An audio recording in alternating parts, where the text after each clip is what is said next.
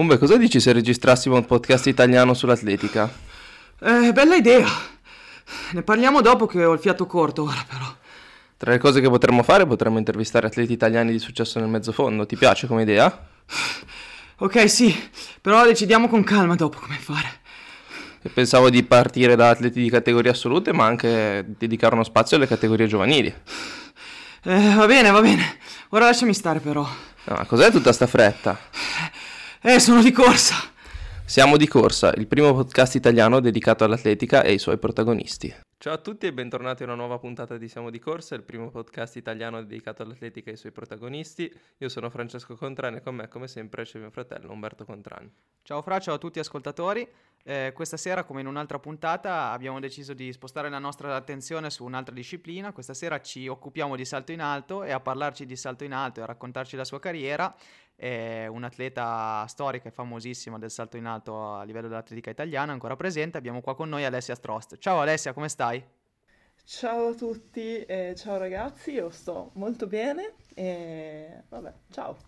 grazie, grazie, per aver accettato l'invito a partecipare alla nostra puntata. Ecco, come ti dicevamo, noi ci, ci occupiamo per lo più di mezzo fondo, quindi perdonaci se magari facciamo qualche scivolata o diciamo qualche banalità riguardo al salto in alto, ma magari sono delle domande o delle affermazioni che per noi non sono per niente banali. E comunque sicuramente ci illuminerai, ci darai, ci darai qualche indicazione riguardo a tutto quanto. Allora Alessia, volevamo iniziare chiedendoti appunto tu come hai iniziato a fare atletica da giovane e come sono stati i tuoi primi approcci con il salto in alto. Dunque, io ho iniziato a fare atletica perché eh, mio padre, che è un appassionato, per non dire malato, di sport, e mm, mi ha portato con sé alle, innanzitutto in tutte quelle attività domenicali che mi hanno avvicinato all'attività sportiva in generale e poi al campo di atletica nel momento in cui ho iniziato ad allenare una squadra locale. Io sono di Pordenone, lui allenava la Libertà Sporcia eh, che è una società appunto locale, eh, un paese nei pressi di Pordenone. E um, lì eh, poi ho, ho, iniziato praticando tu, tutte le discipline dell'atletica e anzi vi dirò di più, ho iniziato a fare del mezzo fondo eh, in, in, primis.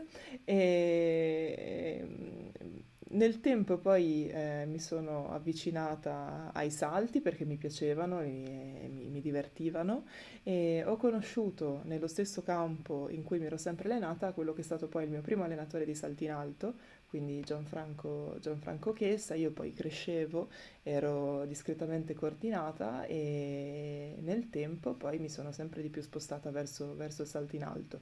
Andavo bene e questo mi dava soddisfazione, mi divertiva e insomma le due cose sono andate insieme, la, la possibilità di avere un allenatore, le caratteristiche fisiche e, e poi la, la, la, passione che è venuta dopo. Ecco.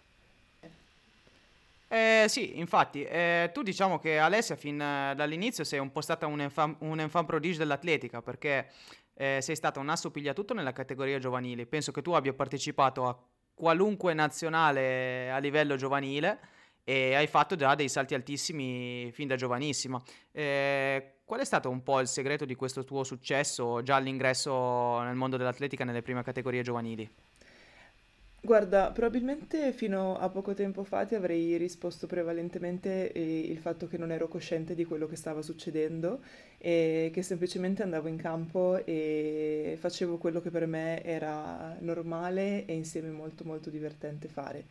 E ehm, col senno di poi, dopo aver fatto una serie di stagioni invece in cui eh, ho incontrato le, delle difficoltà anche in allenamento, eh, mi viene da dire che ero allenata molto bene e con delle tabelle di allenamento che, che, sposavano le mie caratteristiche e che si adattavano sulle mie caratteristiche di atleta e ehm, con un allenatore che era molto attento alle, alle mie qualità di atleta e alle mie attitudini alla, all'allenamento e, mm, e in più con una dose di spensieratezza e di divertimento.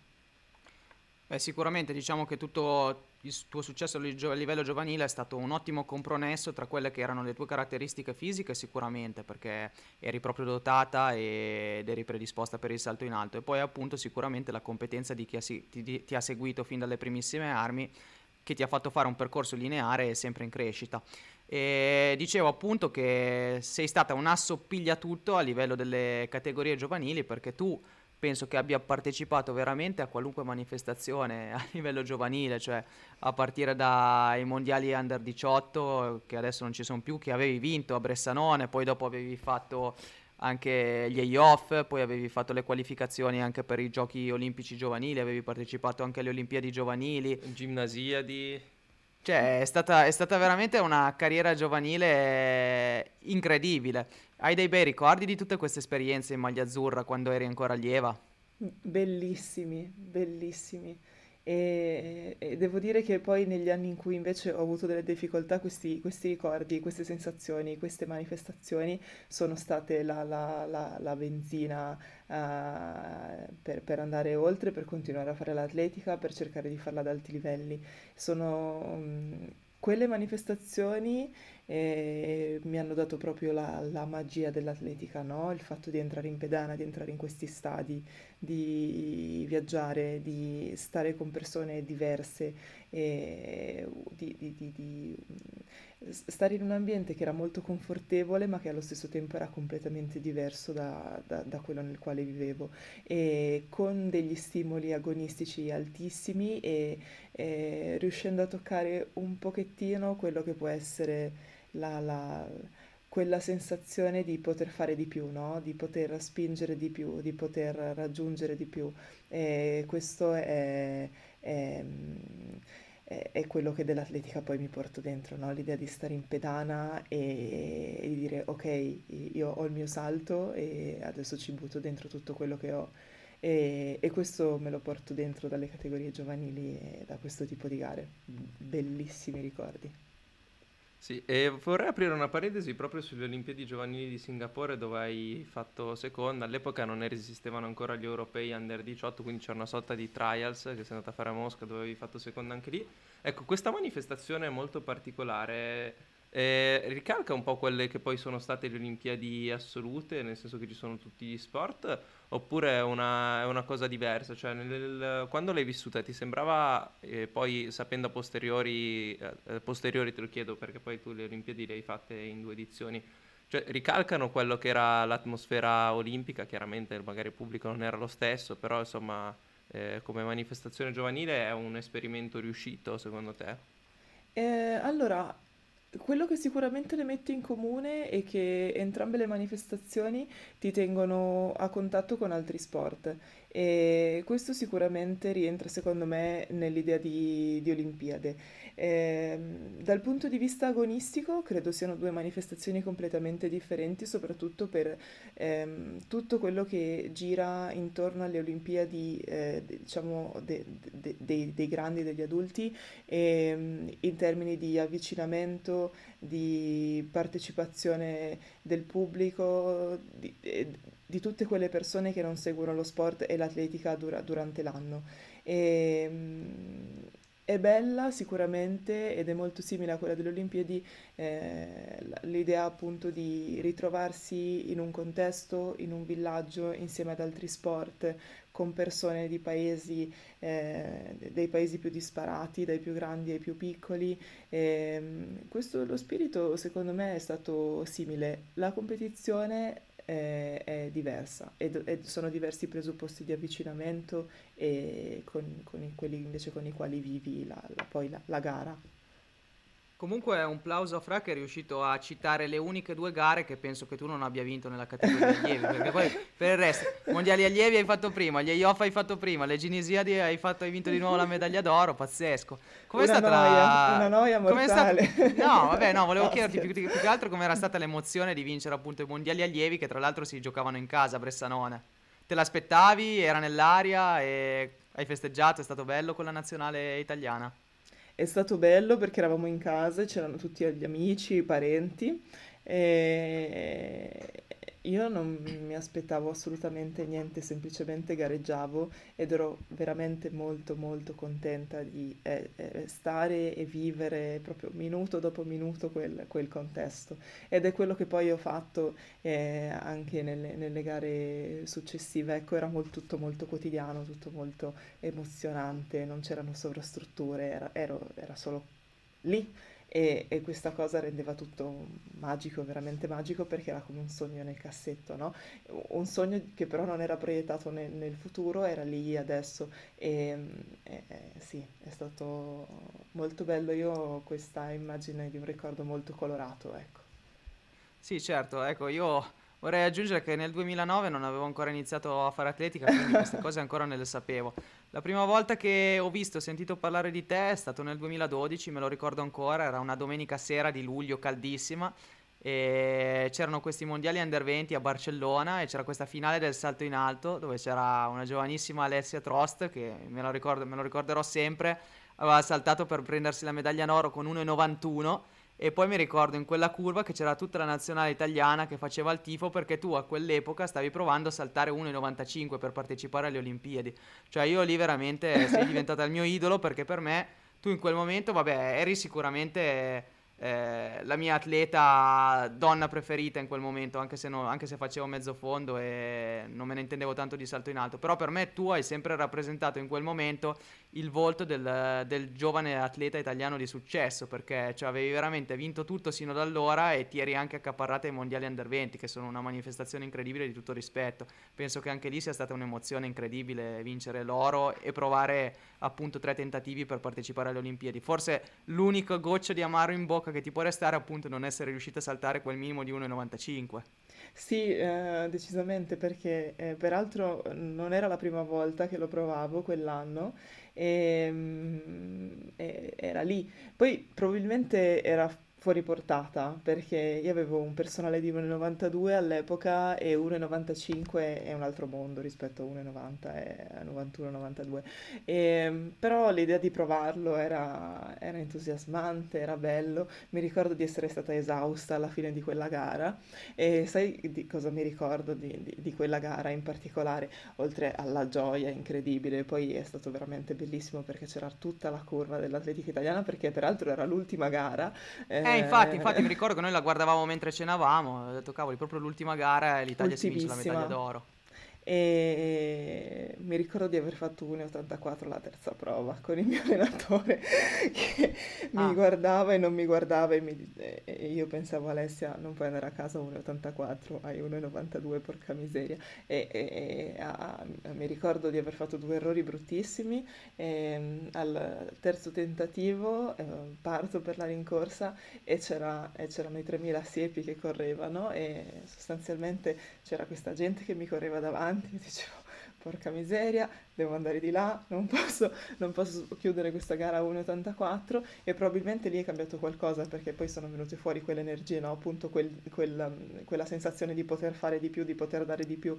e di poter accelerare e lì è cambiata la gara e sono, sono emerse quelle energie poi per salire di più nei salti successivi. Sì, e poi veniamo all'anno in cui diciamo sei completamente esploso in un'altra dimensione perché il 2013 a gennaio spari due metri. A, a Trinek, Repubblica Ceca, stato, l'inizio del 2013 è stato veramente qualcosa di incredibile perché comunque hai saltato altissimo livello dopo pochi mesi da finita la categoria junior, sei entrata nella categoria under 23 dove eri già eh, dove sei entrata come se non avessi bisogno della categoria under 23, no? che si dice una categoria di passaggio a livello europeo per prepararsi alla categoria senior, saltare due metri a 20 anni, forse neanche compiuti, è veramente qualcosa di pazzesco. E, e lì è iniziata la tua, tua categoria, cioè tuo, la tua competizione tra, tra gli assoluti sei andata, se, se, non sbaglio, tra l'altro facevi anche prove multiple all'epoca, avevi saltato qualcosa come 1,95 durante un pentathlon indoor, quindi era veramente tanto in forma. Eh, qual è stata la chiave del grande avvio di, di, quella stagione e qual è stato il primo impatto nel panorama dell'atletica assoluto, insomma le differenze tra quelle giovanili, chiaramente una competizione più alta, magari anche tempi diversi tra un salto e l'altro, più, insomma cosa è cambiato? Uh, dal punto di vista um,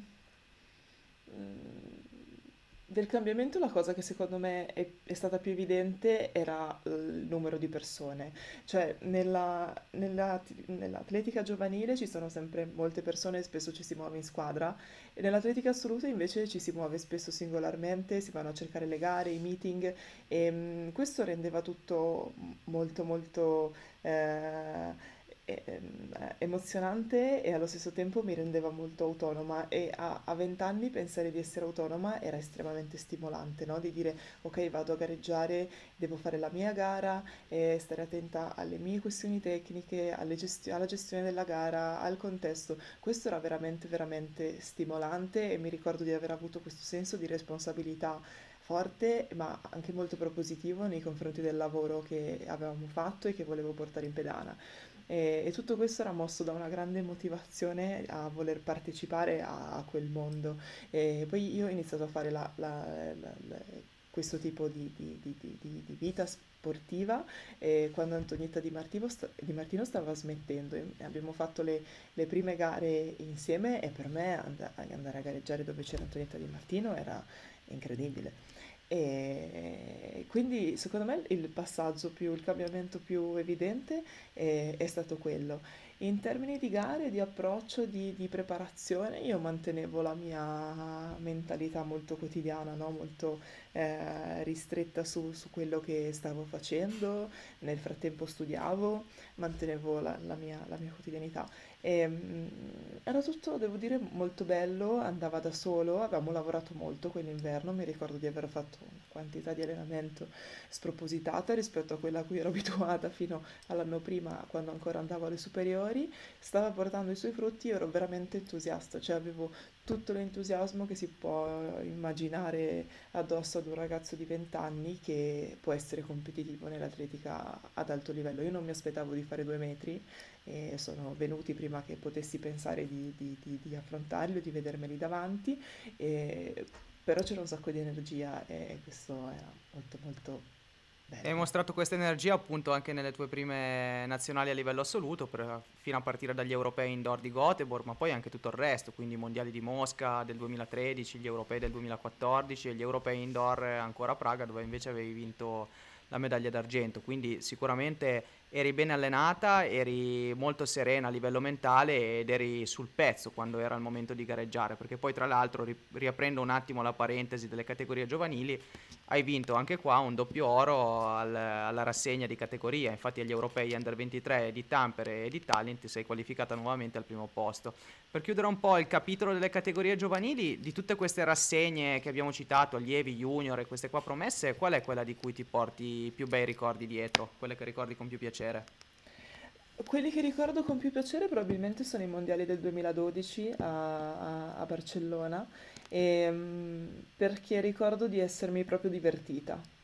E quelli che forse mi hanno dato più soddisfazione sono stati invece i campionati europei a um, Tampere nel 2015. 13. Bravo, sì. cavolo che scarsa. E, um, quelli sono stati per me una fonte di grande soddisfazione perché appunto venivo dai due metri e avevo avuto delle difficoltà nella prima parte della stagione all'aperto. Eh, ricordo di aver esordito al Golden Gala um, con un risultato non troppo felice e avevo molte attenzioni eh, orientate su di me ed ero in difficoltà a gestirle. Invece a, ai mm, campionati europei eh, probabilmente sono ri- tornata un pochettino nelle mie, nelle mie scarpe, no? Nel, nell'atmosfera delle gare giovanili e, e, che mi hanno ricordato come si fa ad andare forte e, ed è stato bello perché è come se avessi ripreso no? un po' la, la, la, l'attenzione su quanto è bello, quanto mi diverto, quanto è piacevole stare lì e spingere, spingere, spingere. E, ehm, quindi sono, que, quelle sono state forse le, que, quelli sono stati forse gli europei eh, cui, eh, di cui porto a casa un ricordo più consistente. Ecco. Sì, e poi oltretutto eh, ricordiamo anche che dal 2013 a oggi l'1,98 che hai saltato in quella finale degli europei under 23 resta la tua migliore prestazione di sempre all'aperto, giusto? Esatto, esatto. E speriamo di avvicinarla prima o poi di nuovo. Ecco, io invece avevo una domanda sugli europei indoor del 2015 perché ricordo di, a- di averli seguiti molto da vicino e sono stati degli europei molto emozionanti perché c'era stata una sfida tra te e la tua rivale di sempre Maria Cucina, che all'epoca era ancora Cucina, non la Zischene, che si è conclusa allo spareggio. E mi ricordo che questa cosa mi era venuta in mente quando Jimbo e, mm, e Barshim alle Olimpiadi avevano sbagliato tutti e tre. Ho detto, vabbè, adesso fanno lo spareggio.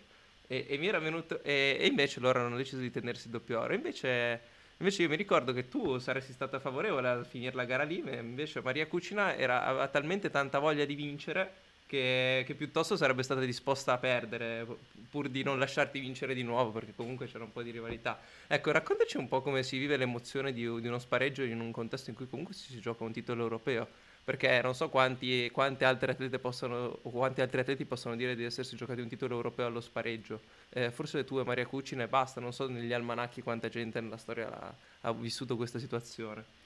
Ma guarda, lì per lì è stato veramente tutto molto rapido e mi ricordo che appunto il giudice è andato a chiedere a Maria se avrebbe, avesse voluto con- continuare e, e lui gli ha detto, lei gli ha detto di sì e, e quindi poi lui è venuto da me a dirmi eh, guarda Maria vuole saltare quindi in ogni caso dobbiamo continuare e, perché l'alternativa, cioè la, la procedura è, è questa, no? di chiedere agli, ad entrambi gli atleti se vogliono continuare, se uno dei due eh, vuole continuare la gara procede. E, quindi lei ha detto sì e io non ho nemmeno avuto voce in capitolo, avrei anche potuto dire no, ma tanto non sarebbe servito a, a niente. E quindi lì eh, quello è un momento difficile perché ti stai avvicinando alla fine della gara e idealmente l'hai finita perché hai tirato le famose tre stecche eh, che nel gergo uh, del, del, del, salto in alto sono eh, 3x eh, con cui dici va bene, me ne vado a casa, fine della storia. E, e invece bisognava fare il quarto salto e il quarto salto non è sbagliato, fatto, non è bastato, abbiamo fatto il quinto. E quindi mh, uh, devi tirare fuori quelle energie che non sai di avere e, e dici va bene, e, mi affido all'allenamento che ho fatto, alla tensione della gara e alla, con- a tutta la concentrazione che posso raccogliere in, uh, in, questo momento e vado. Lei ne ha avuto più di me, era preparata probabilmente, io non ero preparata. E abbiamo fatto 99, ho sbagliato tutte e due, abbiamo, siamo poi tornati a 97, io l'ho sbagliato e lei, lei l'ha fatto. Eh, mi, quella è stata una gara veramente ad alta tensione. Io venivo da, da un periodo eh, un po' complesso per me, fuori dalla, fuori dalla pedana, e, e, ricordo di aver avuto tanta tanta tensione durante il, il riscaldamento e mi ricordo di aver fatto lo skip, no? E, e di aver pensato cavolo eh, questi, mi, mi, esplodono i piedi. E mi sentivo benissimo. E quella sensazione poi me la sono portata in pedana e è andata bene perché credo che eh, quello sia stato in quel 97 sia stato in, in effetti il salto più alto della mia vita probabilmente più alto di due metri. Se il giudice avesse chiesto prima a te se volevi fare lo spareggio o se eri d'accordo a dividere la medaglia, che cosa avresti detto? Ma allora, lì non lo so, però quando io e Elena Valortigara stavamo guardando la finale eh, alle Olimpiadi di Tokyo, Marco e Gianmarco, Elena si è girata, mi ha guardato e mi fa, non succederà mai, ma se succedesse a me e te, io salto. E io ne faccio, guarda, stavo per dirti la stessa cosa. E fa, vabbè. E probabilmente all'epoca avrei detto no, dai, famo para, è buona. E adesso no, adesso direi mi saltiamo. Eh, forse ecco, visto... sono, sono, per perdere con gloria. visto, che, visto che Fra ha aperto questo, questo piccolo parentesi, questo piccolo capitolo. Eh, diciamo che tu e Maria Cucina, adesso la, Zis- eh, la Zischene, eh, vi siete affrontate fia- fino alle categorie giovanili e siete sempre state prima seconda, seconda prima e quindi c'è sempre stato un testa a testa tra voi due. Eh, volevo farti questa domanda un po' personale, com'è il vostro rapporto com'è stato durante queste gare questo rapporto, se vi sentite ancora e cosa hai provato anche quando lei ha vinto le Olimpiadi, come, come, la, come la reputi come atleta e tutto quanto? Eh, allora, ehm, noi non ci siamo mai veramente eh, frequentate perché c'era un problema linguistico di mezzo, nel senso che Maria non- fino a poco tempo fa non parlava l'inglese e ultimamente ha, ha iniziato a, a dire qualche parola, e, però è sempre stata una, una tipa molto riservata, sempre molto cortese, sempre molto gentile, però non abbiamo mai avuto un, un rapporto di, di- di- di amicizia, eh, nel senso che non ci siamo mai trovate fuori dalla pedana a parlare, a discutere come invece magari succede con altre. E mm, io provo grandissima stima nei suoi confronti perché secondo me è veramente un'atleta fortissima, non solo fisicamente, ma anche mentalmente e, e- e in termini di, di- di approccio.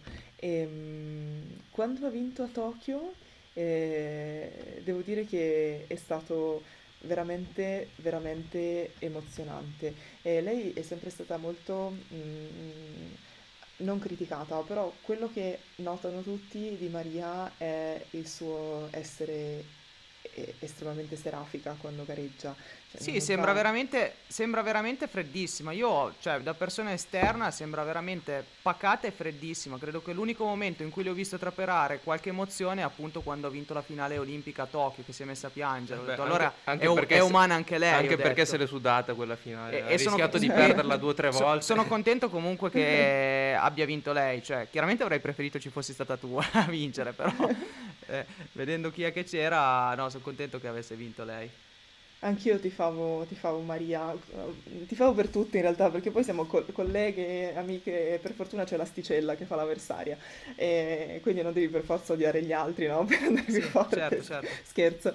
E quindi anch'io tifavo lei e non so, provo gra- grande, grandissima stima e veramente si è costruita. E si è costruita una carriera, quella gara, con un sacco di sudore, con un sacco di pazienza. È stata fuori per la questione del doping russo. Posso gareggiare, non posso gareggiare, non si sa. Ehm, tosta, eh?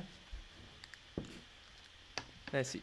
E allora, eh, nella categoria assoluta mh, ci sono stati degli alti, Alessia, ma ci sono stati anche dei, dei bassi, cioè non è stata la tua, la tua, diciamo, la tua ottima cate- predisposizione nelle categorie giovanili, purtroppo non si è tradotta in altrettanti successi a livello assoluto. Secondo me forse il rammarico più grande sono stati forse i Giochi Olimpici di Rio, dove avevi saltato una qualificazione pazzesca e poi col senno di poi uno va a vedere, la finale era stata vinta con 1,97, tu avevi saltato 1,94 alla prima in qualificazione, come tante altre, è vero, hai chiuso al quinto posto, ma insomma l'impressione forse che sia stata un'occasione, non dico persa, eh, però insomma non, non capita tutti i giorni di arrivare alle Olimpiadi con quella forma e di insomma, potersi giocare una medaglia. E a proposito di questo, poi ci sono stati degli anni che non sono stati magari felicissimi, certo ci sono arrivati dei successi come i mondiali, come bronzo e mondiali indoor, però insomma ci sono stati tanti alti e tanti bassi. Come ci si, in questo, in questo contesto, come ci si gestisce con tutte queste difficoltà, alti e bassi, incostanza, inconsistenza che possono anche essere dovuti a tanti fattori, considerato che poi in pedana l'avversario, come hai detto, è l'asticella, cioè se riesci a superarla è eh, bene, ma poi è comunque magari può diventare anche una barriera mentale perché tu lo vedi effettivamente quello che devi fare, mentre magari in una gara di mezzo fondo devi battere gli avversari, lì la sfida è anche e soprattutto con te stessa. Sì, ehm, allora, io ho sempre vissuto il salto in alto come uno stato mentale, nel senso che è un po' rappresentativo della mia vita e dell'approccio alle, alle cose.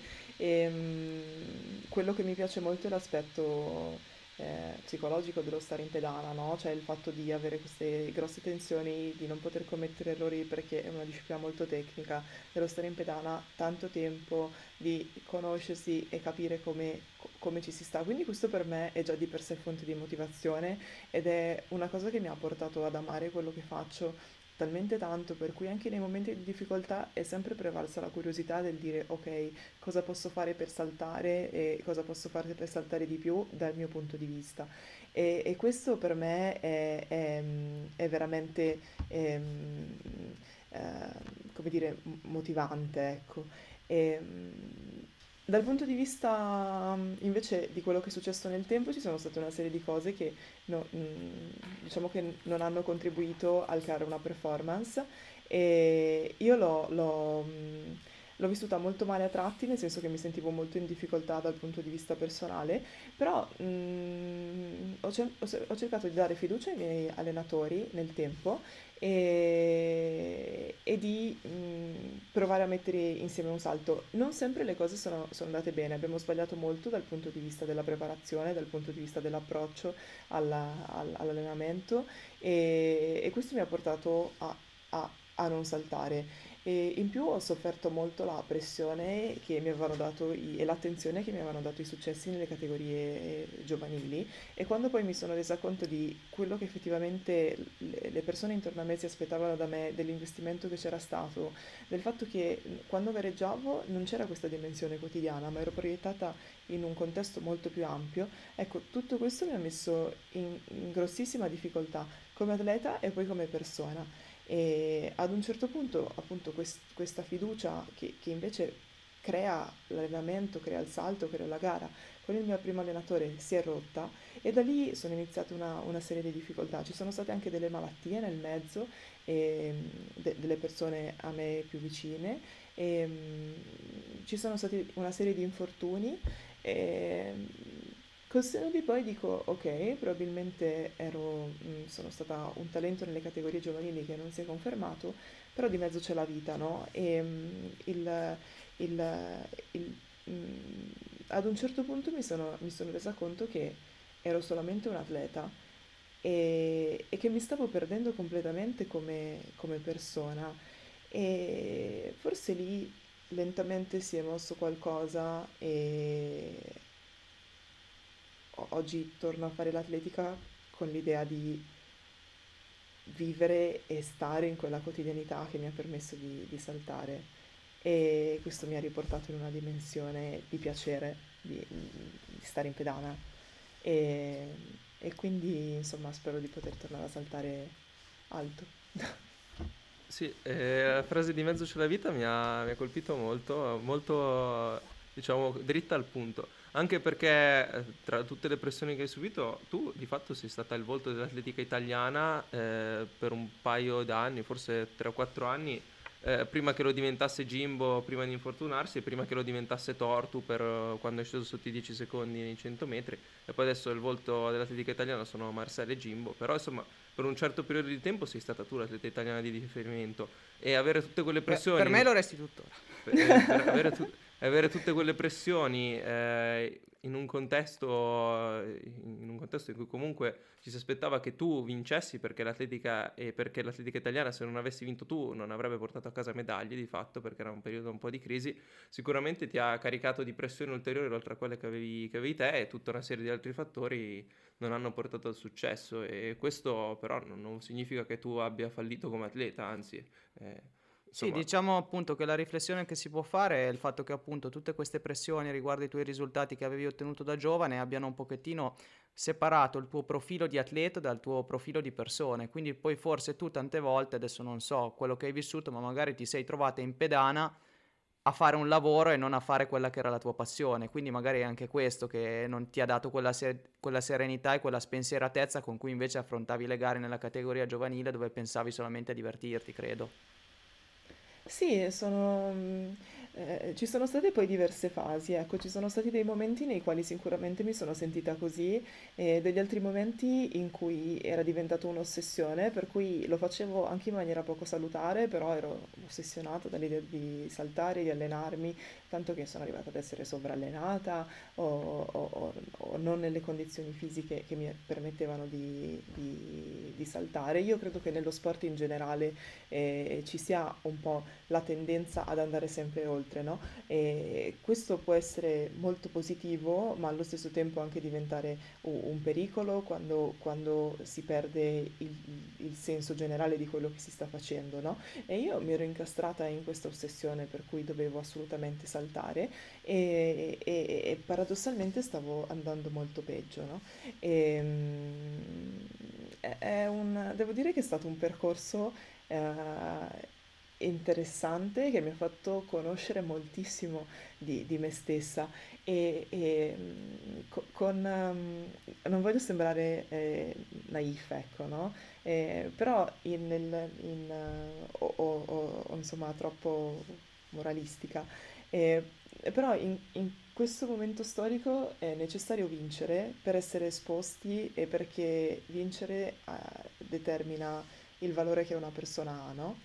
E per me perdere dal punto di vista personale è stata un'esperienza altrettanto intensa, cioè è stata un'esperienza che forse in sé racchiude i valori dello sport, eh, no, non di più, però almeno tanto quanto quelle emozioni del vincere, no? E io che avevo sempre vinto, vinto, vinto, vinto, avevo una considerazione di me che non era eh, assolutamente eh, reale, cioè andava oltre quella che invece eh, sono come persona, due gambe, due braccia e molti limiti. E, e mh, perdere mi ha riportato su, sulla terra e dal punto di vista personale mi ha dato moltissimo e, e ha dato an- paradossalmente tanto valore a quello che invece avevo fatto prima e di cui non ero cosciente. E, e quello che sto vivendo adesso, nel momento in cui eh, avevo deciso di smettere di fare atletica perché non ne potevo più di tu- tutta questa perenne difficoltà, e, è, è bello perché mette insieme queste due dimensioni, no? la, la, la, l'idea di poter fare bene e quindi di poter costruire, il piacere di costruire, di essere dentro un progetto e di vederci positivo, con la consapevolezza che se cado ho, ho delle reti di, di, salvataggio per cui lo sport ha comunque un significato. E, non, lo so, non so, forse risulto pesante, eh, però è una cosa che mi entusiasma a vedere il, il, no, no, è un, è, un pensiero, è un pensiero bellissimo e anche molto chiaro come l'hai spiegato. Ecco, io ti volevo chiedere se proprio il fatto che ci siano stati questi momenti di difficoltà che ti hanno portato alla decisione di cambiare anche guida tecnica quando sei poi passata con, con Gianmarco Tamberi.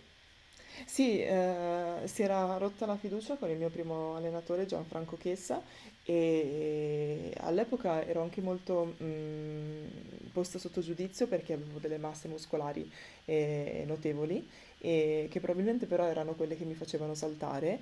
E Marco proponeva uno stile di allenamento molto più tecnico con uh, meno attenzione alla, alla preparazione fisica e quindi nel tempo poi sono transitata verso il tipo di salto che lui aveva in mente e alla fine abbiamo capito che non funzionava. Ci siamo guardati in faccia e abbiamo detto non è, questa non è la soluzione che per me sportivamente va bene.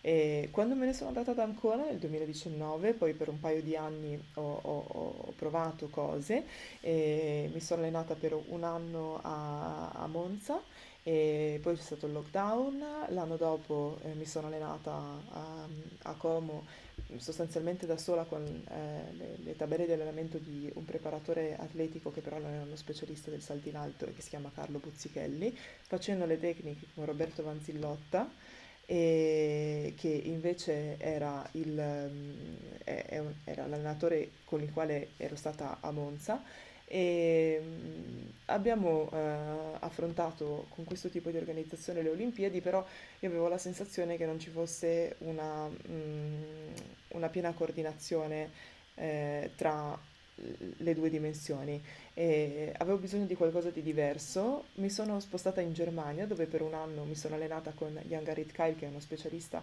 dei salti in elevazione, è la, responsabile dell'Under eh, 20 delle categorie giovanili della nazionale tedesca e dove abbiamo iniziato a fare un lavoro molto molto tecnico per il quale però io dal punto di vista fisico non ero pronta e quello che è successo è stato che dopo 3-4 mesi di allenamento ho iniziato a rompermi e lentamente mi sono veramente disfatta. Sono arrivata a giugno dell'anno scorso, del 2022, e non riuscivo ad alzarmi dal letto perché avevo una serie di dolori eh, di, di, natura nervosa e neurologica, anzi, e che non mi permettevano di, di, non solo di allenarmi, ma di, vivere la, la quotidianità eh, di portare le buste della spesa e di fare, di fare le, le scale. E dicevo, io ho 29 anni, adesso ho una vita intera davanti e questi dolori costanti mi spaventano bella l'atletica, però forse siamo arrivati a fine corsa. E questa difficoltà dal punto di vista fisico poi ha, ha influito anche sulla mia attitudine eh, all'allenamento, al lavoro, alla gara e ho detto ok, smetto, basta. E, e lì invece poi ho detto, cavolo, sono stata tre mesi senza fare niente, l'atletica però è roba mia. E ho ricominciato. E co- con la- la- l'aiuto delle fiamme gialle che è stato fondamentale ed è ad oggi fondamentale, mi sono poi spostata qui eh, a Roma, abbiamo cominciato di nuovo un percorso di riatletizzazione in un primo momento perché avevo il fisico di una mamma, non di un atleta e a 30 anni si inizia a pensare a queste cose, regava così eh. e, e, mm, ho ricominciato a, a, a, mettere insieme il fisico di una uh, atleta che potrebbe forse fare le prove multiple, a riprendere tutte quelle sensazioni di abilità e di capacità di quando avevo 20 anni e mi allenavo a Pordenone. E mm, questo mi fa stare molto bene. Quindi incrocio le dita e mm, ho recuperato la fiducia nell'atletica, negli allenatori, nel lavoro che funziona, tutto molto bello. Ok, e adesso veniamo un po' a una parte in cui noi siamo gli ignoranti e te sei... Al lato, al lato oscuro. e te sei la maestra che ci deve spiegare. Allora, la gara del salto in alto, per come la, la vedo io da, da ignorante, eh, la gara del salto in alto è composta di due parti, no? c'è la rincorsa dove tu devi cercare di arrivare alla massima velocità che riesci a controllare e poi c'è la parte dello stacco dove tu di fatto devi lanciare il tuo corpo, no? il salto è come un lancio dove però tu lanci il tuo corpo e penso che la fase più difficile sia riuscire a prendere una rincorsa idonea per riuscire ad arrivare alla massima velocità possibile e tradurre quella velocità orizzontale in velocità verticale. Però eh, come si faccia io non ne ho idea, non ho idea di come uno si prepari, non ho idea del perché la rincorsa sia leggermente curva, immagino per sfruttare la forza centrifuga rigor di logica. E quindi non so neanche come funziona la preparazione, tutto questo. E anche, anche, banalmente come si gestisce una gara perché io visto ero andato a vedere i meeting di Monte Carlo ho visto che la Lazzischiene saltava una volta ogni mezz'ora e io se dovessi pensare di fare una ripetuta una volta ogni mezz'ora eh, a parte che, che, viene notte durante un allenamento però eh, cioè, non Dovessi ti raffreddi anche solo pensare di fare il Fosbury dovremmo metterti su una sedia a rotelle. Se fosse per noi probabilmente il salto in alto sarebbe ancora ventrale vista la nostra mobilità. Voi due innanzitutto fingete di non sapere nulla di salto in alto, perché io ho sentito delle nozioni tecniche in queste definizioni che non sento di solito ma no, ma giro, questo... eh, ma queste, diciamo che queste sono, sono, le lezioni base, siccome abbiamo fatto il corso istruttori, quindi per masticare qualcosa d'atletica. Ah, ok, c'era il trucco. e, allora, eh, l'allenamento del saltatore in alto si suddivide in uh, forza sicuramente, molto importante, palestra, eh, pesi, pesi, pesi, corsa, eh, fondamentale per avere una buona gestione della, della rincorsa, e mobilità mh, mm, per tutta quella che è la parte diciamo mm, ginnastica e articolare. E ritmica, ostacoli, eh, ritmica tra gli ostacoli, passaggi tra gli ostacoli, pliometria e balzi, quindi rimbalzi tra gli ostacoli, cadute pliometriche, eh, cadute e rimbalzo, eh, balzi in estensione, balzi in elevazione e, e poi tecnica. E... Scusa, scusa, se ti interrompo, ma tutti questi, questi aspetti dell'allenamento che tu hai citato, come, come, si traducono nel gesto tecnico del salto in alto? Voglio dire, a cosa serve fare l'allenamento con i pesi? A cosa serve fare la pliometria? A cosa serve fare la ritmica per gli ostacoli? Mm, per la... Tutto questo serve per costruire la rincorsa, per lo stacco, per, la, per l'esplosività, cioè giusto per capire un attimo la loro funzione. Allora, fondamentalmente saltare significa correre una buona rincorsa e lo stacco capita per caso. Questa è l'idea che noi mh, portiamo avanti, nel senso che poi si allenano le capacità di stacco e sicuramente si fanno con i balzi, uno mette in cascina una, una certa quantità di, di, di, di, stacchi e di balzi che servono ad adattare la struttura e, e, a sviluppare la capacità nel tempo, però poi diciamo che lo stacco è probabilmente la parte meno rilevante, più facilmente allenabile e sicuramente traumatica, però è la parte meno difficile da allenare. La parte difficile da allenare è la rincorsa, quindi abbiamo bisogno di avere una buona velocità di base che non non deve essere eccessiva perché nella rincorsa entra, le donne entrano a 6-7 metri al secondo, quindi non serve entrare molto forte, però bisogna accelerare, quindi bisogna allenare la ritmica di corsa per allenare la, la capacità di, di, di, accelerare e bisogna allenare la, la, la, velocità di base, ok? Bisogna allenare la frequenza, bisogna allenare l'ampiezza delle spinte, questo si fa eh, con tutte le esercitazioni di corsa, ad esempio il traino, ma anche con tutte le andature, eh, con i passaggi dalle andature alla corsa e la pliometria e i rimbalzi invece servono ad allenare i tempi di contatto a terra. Ognuno poi ha i propri tempi di contatto eh, a terra. Io salto con tempi di contatto discretamente lunghi, c'è chi salta con 160, c'è chi salta con 210 e mm, tutto questo messo insieme eh, contribuisce a, ad avere una rincorsa funzionale, efficiente. E poi bisogna bisogna calarlo nella tecnica. Ognuno, ci sono dei, delle, dei, degli schemi generali, delle idee generali, degli elementi imprescindibili, però c'è anche una grande variabilità in, intragruppo, no? E, e, i saltatori raramente saltano in maniera simile, cioè io penso che a guardare una, una gara di salto in alto sì. ci si, si, noti una certa... Sì, chiunque vede la differenza tra il salto di, non so, adesso mi viene in mente il salto di Jimbo e il salto di Marshim. Esatto, esatto. E Barshim è molto veloce, molto frequente, ha dei piedi buonissimi che probabilmente allena anche molto e è molto forte proprio in termini di, di, forza, cioè solleva molti carichi, riesce a tenere il bacino molto alto e è molto leggero e ha un, un, un tipo di salto che utilizza molto i piedi e la velocità. Gianmarco ha una rincorsa molto più veloce, o apparentemente molto più veloce, poi bisognerebbe andare a vedere i dati, no?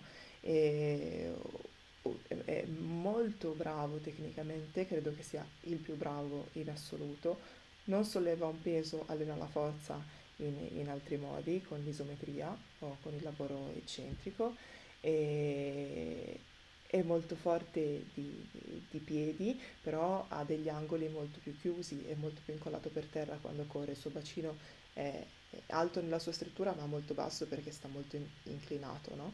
E invece Barshim sembra sempre in piedi e, o rialzato dalla curva, ecco.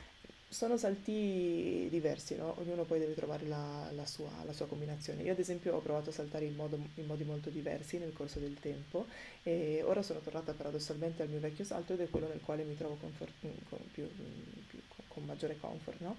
E, quindi stiamo allenando quegli, quegli elementi. Ecco, io volevo chiederti una cosa invece sulla fase di svincolo e di volo del, del salto in alto, perché stavo guardando la gara di Doha l'altra settimana e ho visto Giovanni Harrison, e non è la prima volta che lo vedo, che lui fa un salto abbastanza strano, nel senso che stacca e poi è come se desse il colpo di reni in aria per superare l'asticella, che è una cosa abbastanza unica nel panorama e ogni volta che commentano dicono, ah questo se sapesse saltare salta molto, salterebbe molto di più. Ecco, ma quel tipo di salto di lì funziona perché lui ha delle caratteristiche particolari e funziona perché lui o è pure una, una tecnica che qualcun altro usa? Cioè, io mi ricordo che anche, anche, facendo un altro esempio, Ruth Beitia si inclinava quasi che scadeva per terra e, ah, poi, sì, e poi, dava la contro, la controbilanciamento. cioè, ogni atleta ha un tipo di salto diverso e, e non è facile da trovare, immagino. Sì, eh, sì, sì, ad esempio sopra l'asta si possono fare cose diverse, l'importante è che siano, siano um, eh, funzionali ovviamente, però nel momento in cui tu riesci a portare il tuo centro di massa nel punto più alto sopra l'asticella e tutto quello che c'è di qua e di là dell'asticella, quindi i, le, le gambe o da una parte e le braccia dall'altra, se tutto questo è in equilibrio, tu è come se girassi no, intorno al, al, al, centro di massa che è situato sopra l'asticella, per cui puoi fare qualsiasi cosa da un lato o dall'altro, l'importante è che il centro di massa salga e salga verso l'alto e che passi sopra l'asticella.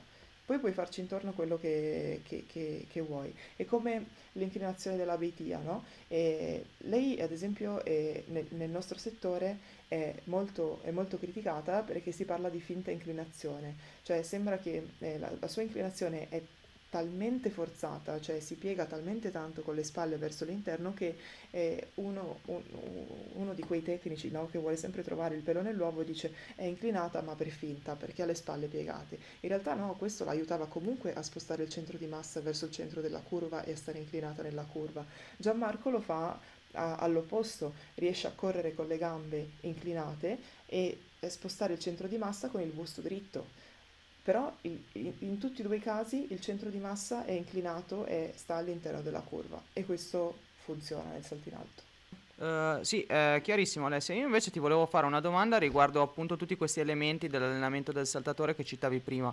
Ma tutti i saltatori in alti comunque introducono questi elementi all'interno del loro allenamento, quindi la ritmica, la pliometria, i pesi, queste cose qua. Cioè un po' come noi mezzofondisti facciamo tutte le ripetute, la corsa di recupero, queste queste cose qua, tutti lo fate comunque pliometria, pesi, ritmica, eh, ampiezza, mobilità. Sì, sì, sì, assolutamente. Ed è un tipo di allenamento mm, molto è, è comune a tutti i salti, eh, perché fondamentalmente le componenti da allenare sono quelle, no? La capacità di tenere una rincorsa e la capacità, capacità di staccare. E all'interno di una settimana di allenamento ci sono Uh, alcuni di questi elementi di allenamento che sono più, come dire, più invasivi rispetto ad altri, quindi ad esempio c'è una seduta che ti richiede più tempo per recuperare rispetto ad un'altra o come funziona? Sì, sicuramente, e, dipende poi dai periodi, no? E, ehm, nei periodi in cui la quantità è elevata e, le, e, la, e la, l'intensità è bassa, io non ho particolari problemi di sopportazione del lavoro. Il problema è quando invece ci avviciniamo al periodo delle, delle gare o al periodo in cui bisogna la, iniziare a costruire la qualità. E io faccio ad esempio uh, fatica a recuperare tutti i lavori di, di, balzo, ma perché sono molto traumatici per le articolazioni e, e per tutta la, la, struttura. Io poi sono molto di balzo, al... quindi intendi la parte pliometrica? Esatto, sì, la parte di, di pliometria, ecco. E la tecnica sicuramente è altrettanto invasiva, eh, soprattutto quando è un po' più spinta. Tutto questo però va mh, mm, calibrato, no? cioè la, la, la, nostra capacità nel portare avanti il lavoro sta proprio nel fatto di capire quanto, quanto esercizio è sopportabile per poter in modo da non inficiare nel resto della, pre- della preparazione e nel resto della settimana perché la questione è portare avanti il lavoro sul lungo periodo, non lavorare certo. bene una settimana e non lavorare la settimana dopo perché eh, non, stai, non puoi farlo. Io invece ho un paio di domande. La prima è una risposta molto breve. In allenamento quanto si arriva a saltare? Cioè si arrivano a saltare misure paragonabili a quelle che si fanno in gara o anche superiori o si arriva solo a misure di entrata rispetto a quelle che si fanno in gara? Eh, io in allenamento salto 80-85, credo di aver fatto 90 un paio di volte quando stavo molto molto bene. C'è chi si avvicina di più, ah, tipo Antonietta si allenava sul 90, 92, 93 e anche andata più forte. ok, e, ma infatti mi ricordavo che avevo letto sull'European Athletics un'intervista di Maria Cuccina dove diceva che il suo allenatore non la faceva saltare più di 1,85 m e che poi tanto in gara lei, una volta che sapeva saltare bene 1,85 m in allenamento poteva saltare 2,5 m e dicevo ma com'è possibile? Io cioè, faccio, cioè, banalmente se devi, se devi correre che ne so un 1500 a 3,45 che è 60 per 400 metri se tu, se tu corri gli 800 in 2,10 è difficile che ti venga, che ti venga fuori, ti, ti venga fuori no, questo tempo. E invece per il salto in alto a quanto pare è diverso sì, tu provi gli elementi tecnici e poi nel momento della gara li metti insieme. È una disciplina molto drenante dal punto di vista nervoso, per cui io se, se salto oggi 1,80 lo posso saltare anche fra tre giorni o tra quattro giorni se il mio corpo me lo, me lo consente e senza avere alcun dispendio nervoso.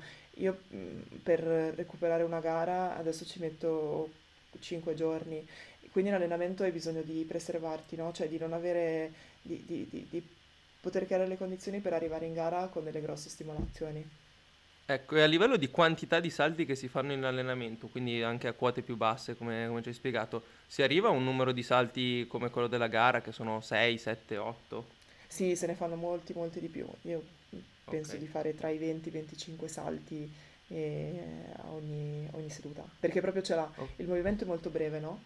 Quindi hai bisogno di una di, di, ripetere molto, cioè deve diventare automatico. E magari sì. passi 10 eh, salti a provare l'entrata in curva sul quintultimo, che è una follia però hai bisogno di ripetere quel gesto sempre.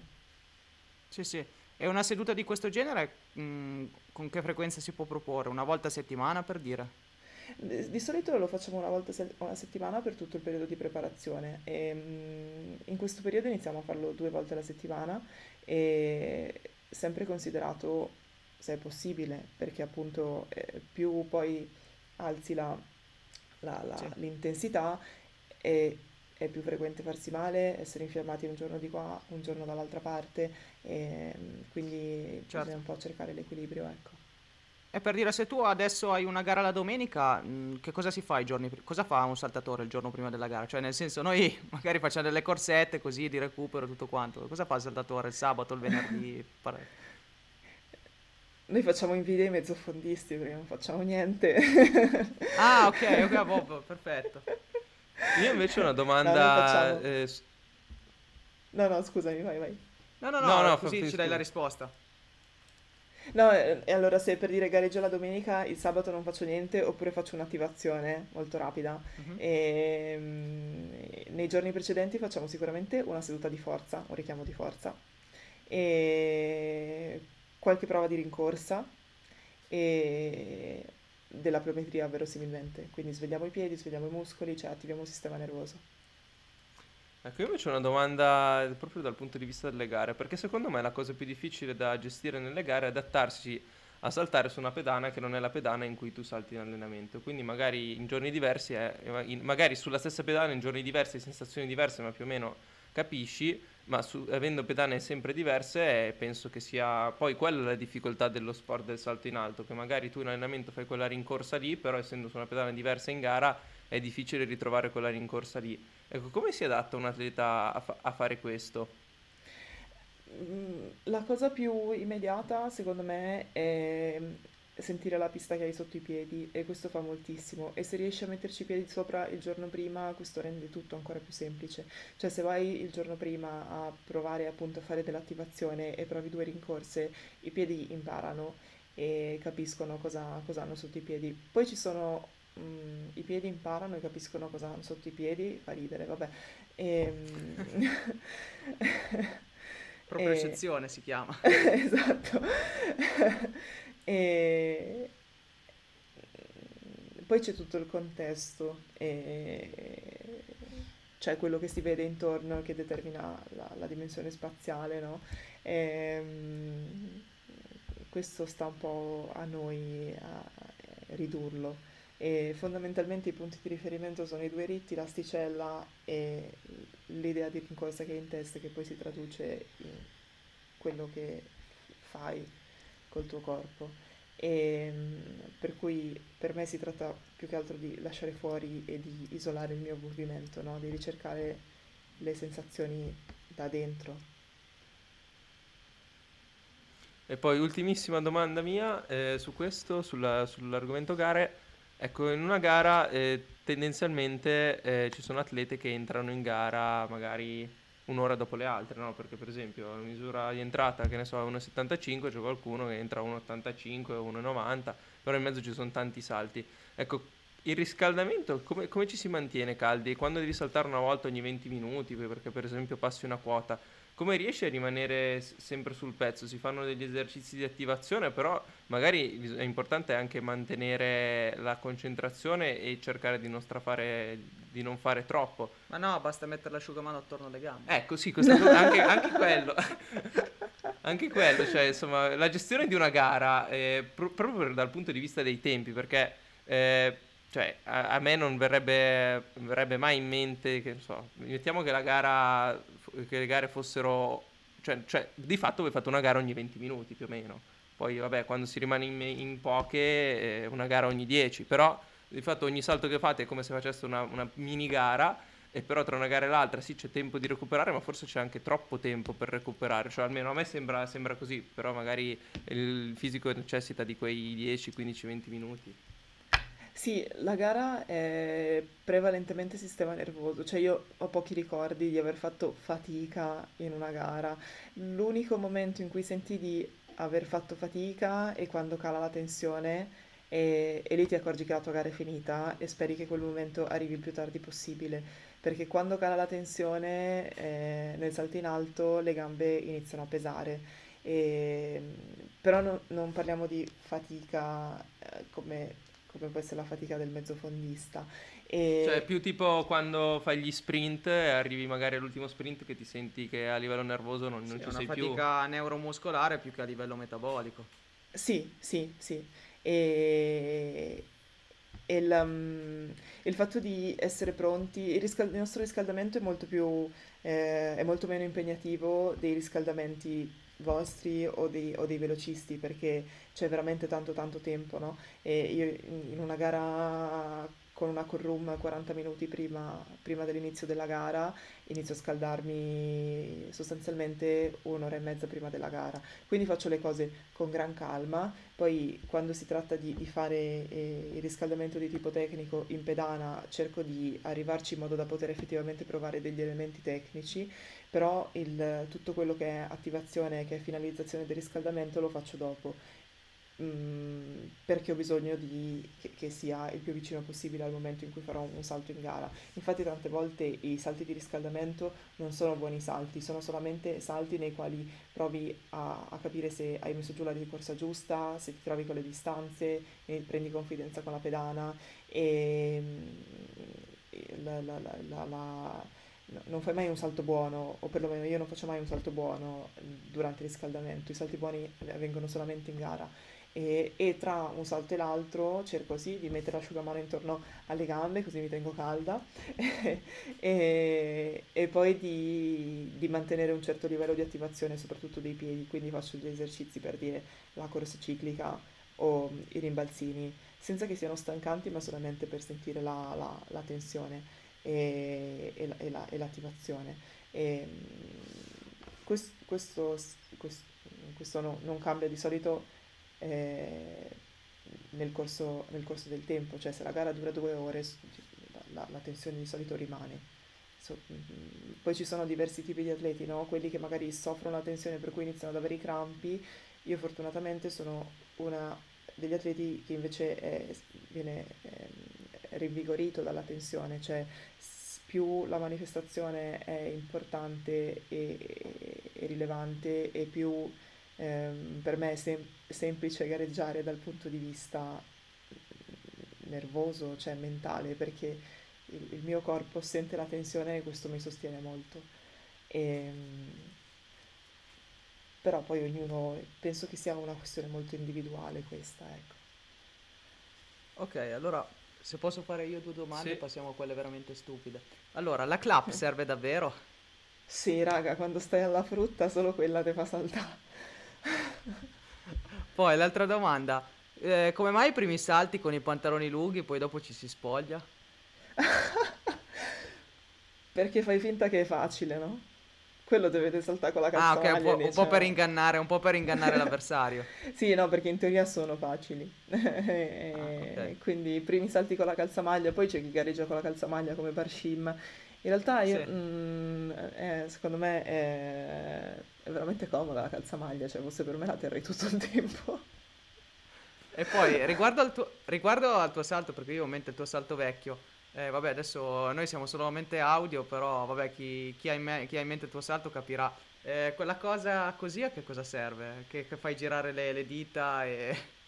Eh, quella è la, la, l'idea della rincorsa, no? E quindi la visualizzazione della rincorsa prima di farla quindi ritmica, intensità degli appoggi, velocità, tutte quelle robe lì in un'immagine motoria anche davanti a me.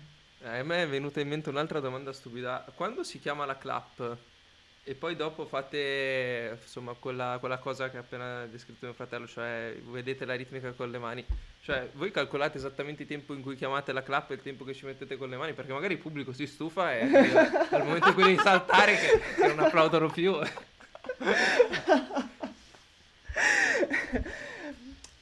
Io la chiamo subito prima, cioè quando so che inizierò a saltare, però sì, ho visto no, perché, queste scene per cui senti tipo... che la clac inizia a, sce- a okay, calare. Perché, Perché tipo Jimbo inizia da una parte della curva, arriva dall'altra parte della curva, poi molleggia 20-25 volte, miracolosamente il pubblico tiene, però diventa più difficile per il pubblico che per lui. vero, vero, hai ragione, glielo diremo. e poi qua ho un'altra domanda che sarà di uno stupido micidiale, ma se adesso ti mettessero un'asticella, per dire a due metri, e ti dicono no no qua è 1,95 1,96 cioè tu te ne accorgi che è 2 metri e non è 1,96 sì. Ok quindi non è poi sempre solo testa durante le gare. Te ne accorgi te ne accorgi purtroppo te ne accorgi.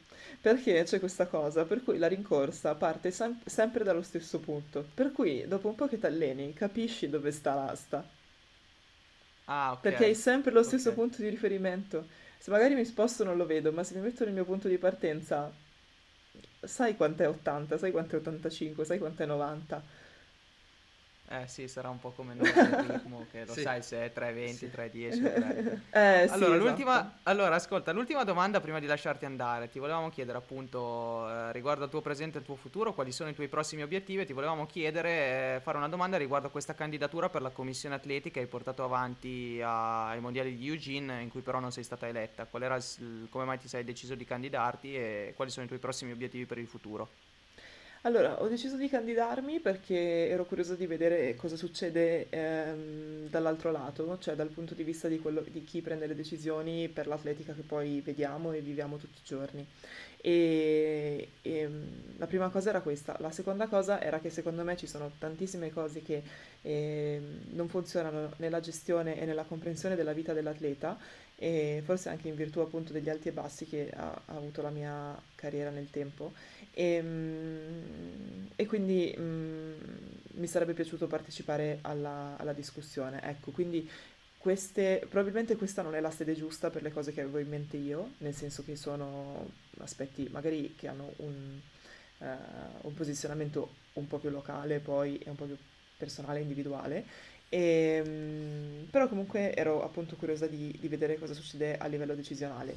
E, mm, per quanto riguarda invece i progetti per il futuro, ecco, questo eh, di spostarmi qui è stata la, la decisione più, mm, la, la scommessa più, più- più grande e, e allo stesso tempo eh, divertente che ho fatto negli ultimi anni, perché siamo partiti da dei presupposti del tipo, ok, vediamo, noi allenatori non conosciamo salti in alto, io sono un atleta completamente da risistemare, da rimettere in piedi, ho 30 anni e mm, quindi non sono proprio giovanissima e vediamo cosa succede. E le cose stanno andando bene e quindi sono veramente entusiasta. E il prossimo obiettivo sono le Olimpiadi di Parigi nel, del 2024, questo è il progetto che, che- che stiamo portando avanti. Speriamo di passare per i mondiali quest'inverno, per me sarà, mm, la, la qualificazione non sarà eh, propriamente facile perché l'anno scorso non ho gareggiato, quindi non ho punti ranking e devo iniziare a gareggiare e quindi veramente tutto da ricostruire, ma devo dire che questo mi esalta, esalta molto e mm, quindi sto vivendo totalmente questo momento, sto facendo solo atletica praticamente, che mm, era una cosa che mi sembrava di aver fatto per eh, tutta la mia vita e adesso mi rendo conto che mm, probabilmente non è stato così, perché tra gli alti e bassi e magari a tratti ho fatto poco l'atleta, pur passando tutta la mia giornata al campo sportivo, ma atleti si è qui, no? Poi.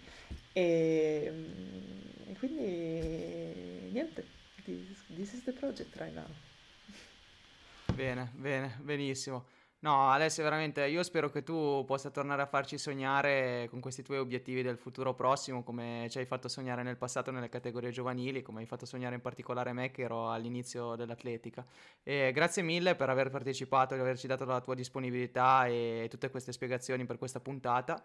Eh, io ormai sono realizzato, potrei anche smettere di fare podcast dopo aver avuto come ospite Alessia Trost grazie, grazie di tutto, rimando gli ascoltatori alla prossima. Grazie ancora di tutto Alessia, in bocca al lupo per le prossime gare e alla prossima. Io spero di non aver eh, deluso le, le tue impressioni iniziali, Umberto. e, no, no, no. e vi ringrazio eh, per l'invito, vi ringrazio per le domande e per aver spudoratamente mentito sul fatto che non sapete nulla di salto in alto e non è vero. e, e niente, vi faccio un grosso in bocca al lupo invece per le vostre di gare, per questo podcast e a presto.